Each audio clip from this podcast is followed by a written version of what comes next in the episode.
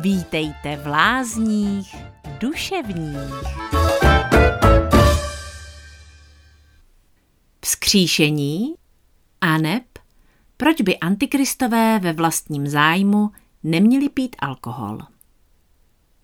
Byl jednou jeden důsledný antikrist.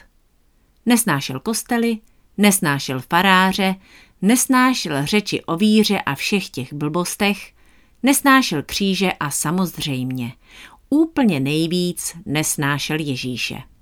Ten vlasatý chlápek přibitý za ruce a za nohy s propíchnutým bokem ho iritoval.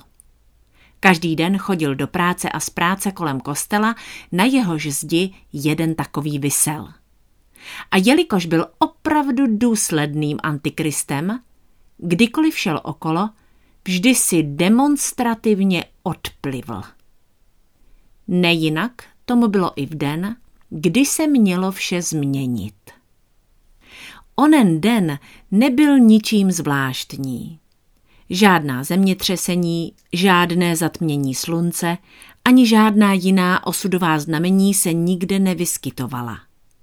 Snad jen Antikrist byl unavenější než jindy a prožíval takový ten den blbec. Když procházel pod křížem okolo kostelní zdi, najednou ho přepadlo strašlivé prozření. Není úniku. Těchhle připíchnutých chudáčků se nemůžu nikdy zbavit. Nejde je minout. Po celé země kouli jsou jich rozvěšeny statisíce. Z uvědomění si té obrovské převahy Ježíšů upadl do hluboké deprese a beznaděje. V první chvíli dokonce uvažoval o sebevraždě. Pak si to rozmyslel, šel domů, vypil lahev rumu, propadl se do hlubokého spánku a mohutně chrápal. Nebylo to sice poprvé, ale dnes přece jen něčím jiné. Citlivému uchu totiž nemohl uniknout fakt, že mimo deprimující hlasitost obsahovalo jeho chrápání i jakési velice silné existenciální zoufalství. Co se ukázalo skutečně osudovým, bylo to, že Antikrist nechal otevřené okno. Zoufale hlasitý chrapot se nesl s tichlými nočními ulicemi a doplížil se až ke kostelu. Dnes se můžeme už jenom domnívat, ale zřejmě to bylo právě silné emocionální zabarvení antikristova chrápání, které způsobilo, že se Ježíš na kříži probral. Jestli jste někdy spali v blízkosti opilé chrápající osoby, tak víte, že se spát skutečně nedá. Této noci se ukázalo, že i pro mrtvé je taková situace oříškem. Ježíš nejdříve jen neznatelně zamžoural. Vůbec nechápal, co se děje, jestli je ráno, večer, poledne, kde to je a proč se cítí tak divně. K čemu by se to dalo tak připodobnit? Představte si, že jste 2000 let v kómatu, za celou dobu vás nikdo neobrátí na druhý bok a pak se zkuste probrat. Ježíš si vůbec nic nevybavoval. Že by to včera přehnali s proměňováním vína? Tak to muselo být velký, když mám takový okno, vydechl odevzdaně. Jak tak koukal a čekal, jestli to přežije, pomaličku mu hlava přicházela k sobě a on si matně začal rozvzpomínat – Útržky obrazů, jenž se vynořovaly v jeho mysli, byly dost hrůzostrašné. Nebyl schopný si uvědomit, jestli to byla všechno pravda nebo jen pekelný sen. Chtěl se pohnout a malinko protáhnout. Nešlo to. Ruce i nohy držely pevně a nevypadaly, že by chtěli dobrovolně povolit. Cukal a kroutil sebou, jak jen to šlo. Bylo to nepříjemné a docela bolestivé. Brzy se vysílil, ale nehodlal se vzdát. Chvíli bezvládně vysel, aby si odpočinul a v tom se to stalo. Osvítil ho duch svatý. Teď máte asi pocit, že zasáhl nějaký deus ex machina a nečekaně zázračně vyřešil neřešitelnou situaci za hlavního hrdinu. Ano, svým způsobem máte pravdu. Ale je potřeba vzít v úvahu i to, že Ježíš sám je označován za Boha. Alespoň tedy z jedné třetiny. Ovšem jedna třetina jistě postačí k tomu, aby byl považován za právoplatného člena boží rodiny a tím pádem můžeme celou záležitost vnímat i tak, že si vlastně pomohl sám. Dosti úvah. Událost proběhla asi takto. Prekérní situace s přibitými končetinami je prekérní pro nás, obyčejné smrtelníky bez osvitu ducha, s jednou hlavou a tedy velmi omezenou kapacitou mozku. Ale nikoli věk pro Ježíše. Ten byl díky nejistému lidstvu rozmnožen na již zmíněné statisíce, možná miliony kusů hlav. Proto, jakmile se Ježíš v našem městečku začal pod vlivem notně ožralého a zoufale chrápajícího antikrista probouzet, neprobouzel se sám. Jeho oči v jediném okamžiku zamžouraly na všech existujících křížích. Všude, kde v té chvíli vysel, se probral. Dovedete si tedy představit těch hlav, co přicházelo k sobě? Těch mozkových závitů, co se dalo do pohybu?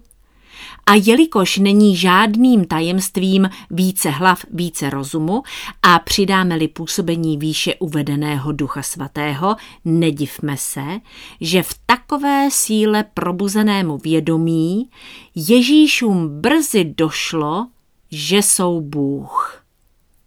Jako Bůh stačilo pomyslet, hup a bylo to. Všichni Ježíšové se skočili z křížů, co by jeden muž a trochu se rozcvičili. Raz, dva, raz, dva, upažit, nadechnout deset dřepů, klus na místě, hluboký výdech. Bože, to byla úleva. Krev se jim rozproudila v žilách. Aby nevytékala dírami pohřebících, použili Ježíšové starou dobrou boží fintu na tvoření hmoty. Stačilo plivnout do prachu a vzniklé blátíčko vše dokonale ucpalo. Wow, tak tohle nemá chybu. Neubránili se Ježíšové spontánnímu nadšení. Příjemně protažení a osvěžení se začali rozhlížet po světě. Co by tak podnikli? Dva tisíce let utrpení na kříži způsobí celkem pochopitelnou potřebu trochu se pobavit, uvolnit, něco malého sníst a v kruhu přátel zapít celou tu šlamastiku. Proto Ježíšové zamířili do hospody. Jak známo, myšlení Ježíšů je vedeno jedním duchem a tak se spolu nepotřebovali nijak zvlášť domlouvat – Prostě automaticky zamířili všichni do jedné jediné hospody. Ta byla narvaná k prasknutí. Zanedlouho Ježíšové postávali před hospodou, pak v blízkém, později i ve vzdálenějším a velmi vzdáleném okolí a do toho stále ze všech koutů planety přicházeli další a další. Hospodský byl nejprve velmi rád, že mu tato nečekaná společnost výrazně zvedne chabou tržbu. Po chvíli však nevěděl, kde mu hlava stojí. Všechno došlo, všechno bylo snědeno, všechno bylo vypito. Ježíšové se nad ním smilovali. Mrkli na studnu, Vylovili z ní rybu, o kterou se všichni podělili a víno pak nabírali přímo ze studny do plechových kbelíků, které vděčný majitel hospody rád zapůjčil. Nálada byla stále uvolněnější a uvolněnější. Ježíšové pomalu zapomínali na dávné nepříjemnosti a měli si co vyprávět. To víte, dva tisíce let je dva tisíce let postupně se k ním začali zvědavě trousit i místní obyvatelé, kteří se zprvu milně domnívali, že sraz Ježíšů je nějaká maskovaná, neohlášená technopárty.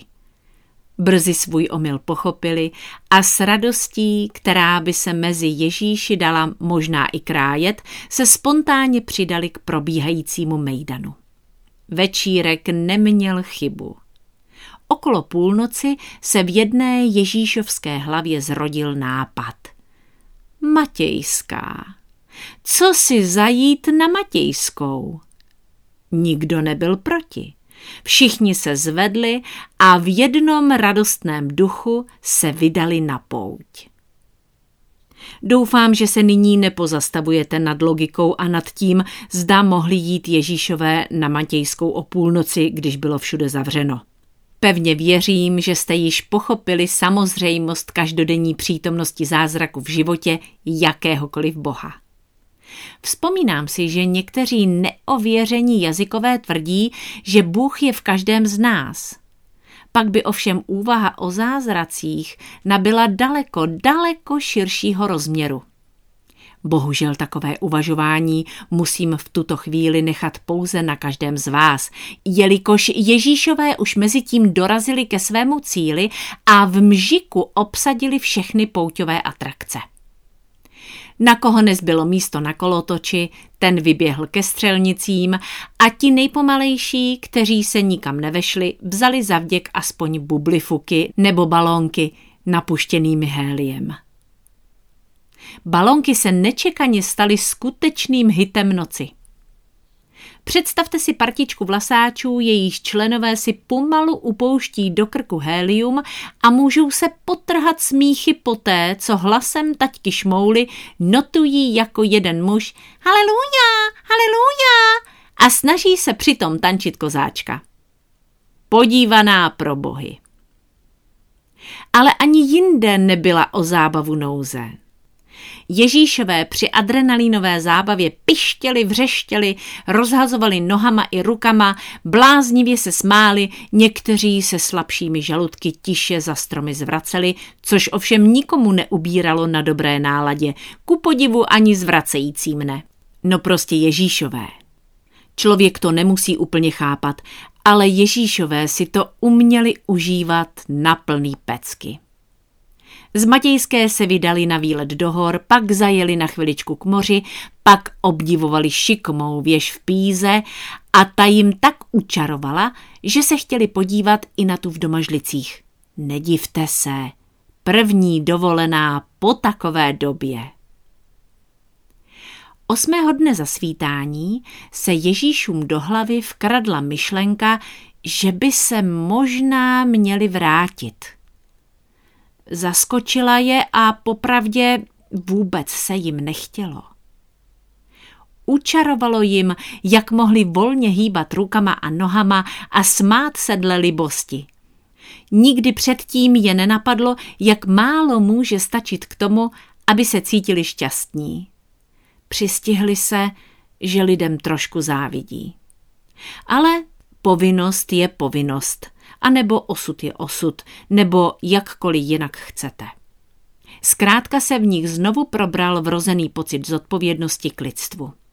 Rozhodli se proto vkradenou myšlenku následovat. A to i přesto, že se předtím zhodli na tom, že má lidstvo poněkud morbidní vkus, když je stále chce vidět přibité na křížích a navíc v tak svrchovaně nepohodlné poloze. Prostě lidstvo. Ježíš to nemusí úplně chápat. Rozloučili se a pokorně se vydali zpět ke svým opuštěným křížům. Volným krokem došli na místa, odkud před sedmi dny vyrazili do hospody. Ovšem, co to? Chvíli nechápavě koukali na holé zdi. Kříže byly pryč. Co teď? Zmatek. Náznak lehké paniky. V hlavách se jim honilo lecos, co raději ani nebudu zveřejňovat. Spokojte se s představou, že se nad hlavami Ježíšů vznášelo mnoho otazníků v zásadě točících se okolo témat. Co se stalo, kde jsou kříže, co budeme dělat. Ježíšové byli zmateni. Mohli by se sice radovat, ale nastalá situace je tak zaskočila, že se spíš obávali nebo se při nejmenším cítili velice nejistě. Už to vypadalo, že propadnou hromadné hysterii, ale naštěstí jednoho z vatikánských Ježíšů napadlo zeptat se odpovědně vypadajícího kolem jdoucího, co se to vlastně stalo. Bože, chlape, vy to nevíte? Asi před týdnem najednou z ničeho nic zmizeli všichni Ježíši z křížů. Okamžitě jsme uspořádali konferenci, na které bylo jednohlasně odhlasováno, že v tom má prsty ďábel, kterému už není skutečně nic svaté. A aby nemohl udělat podobnou svatokrádež i se samotnými kříži, tak jsme je všechny spálili. Ježíš vykulil na odpovědně vypadajícího kolem jdoucího oči a nebyl schopen slova. Díky jednoduchosti Ježíšů vykulili v ten samý okamžik všichni Ježíšové oči a nebyli schopni slova. Wow, tak to je hustý. Vydechli téměř neslyšně. Ovšem, téměř neslyšné vydechnutí statisíců zní trochu jako bouře uragánu. Co teď budeme dělat? Za dva tisíce let si jeden přivykne na ledacos a změny v takovém věku nejsou úplně lehké. Ale stalo se, co se stalo. V hlavách Ježíšů to zase šrotovalo a pomalu jim docházelo. Takže teď se nemáme kam vrátit? Takže teď musíme zůstat tady? Takže teď už nemusíme vyset v křečích na zdi? Takže teď můžeme pít kakao, kdy se nám zachce? takže teď se můžeme klidně smát i vtipům, takže teď můžeme chodit cvičit do sokola, takže teď, no to je bomba. Konečně jim to docvaklo a začali tančit a výskat jako šílenci. Připomínali děti pod vánočním stromečkem. Lec, který spořádaný občan, jenž je v tu chvíli viděl, přemýšlel, zda nezavolat psychiatra. Ježíšům to ale bylo jedno. Rozběhli se po celém světě a hned se s velkou chutí zamíchali mezi běžnou populaci. Crrr. Zazvonil plechový budík na nočním stolku Antikrista. Krušné ráno. Hlava ho z kocoviny bolela jako střep a díky otevřenému oknu byl zmrzlý na kost. To byl strašný sen, zachroptil Antikrist a odlezl po čtyřech do koupelny. Po dvaceti minutách vyšel v jakž takž použitelném stavu, zapil acylpirín a vykročil probouzejícím se městem do práce. Když procházel kolem kostela, chtěl si dát obzvláště záležet na mohutném chrchlavém odplivnutí, aby se pomstil za tu noční můru. Namísto toho zůstal bez hnutí stát a zděšeně zíral na zeď. Nebylo tam nic, jen vybledlý flek v omítce ve tvaru kříže.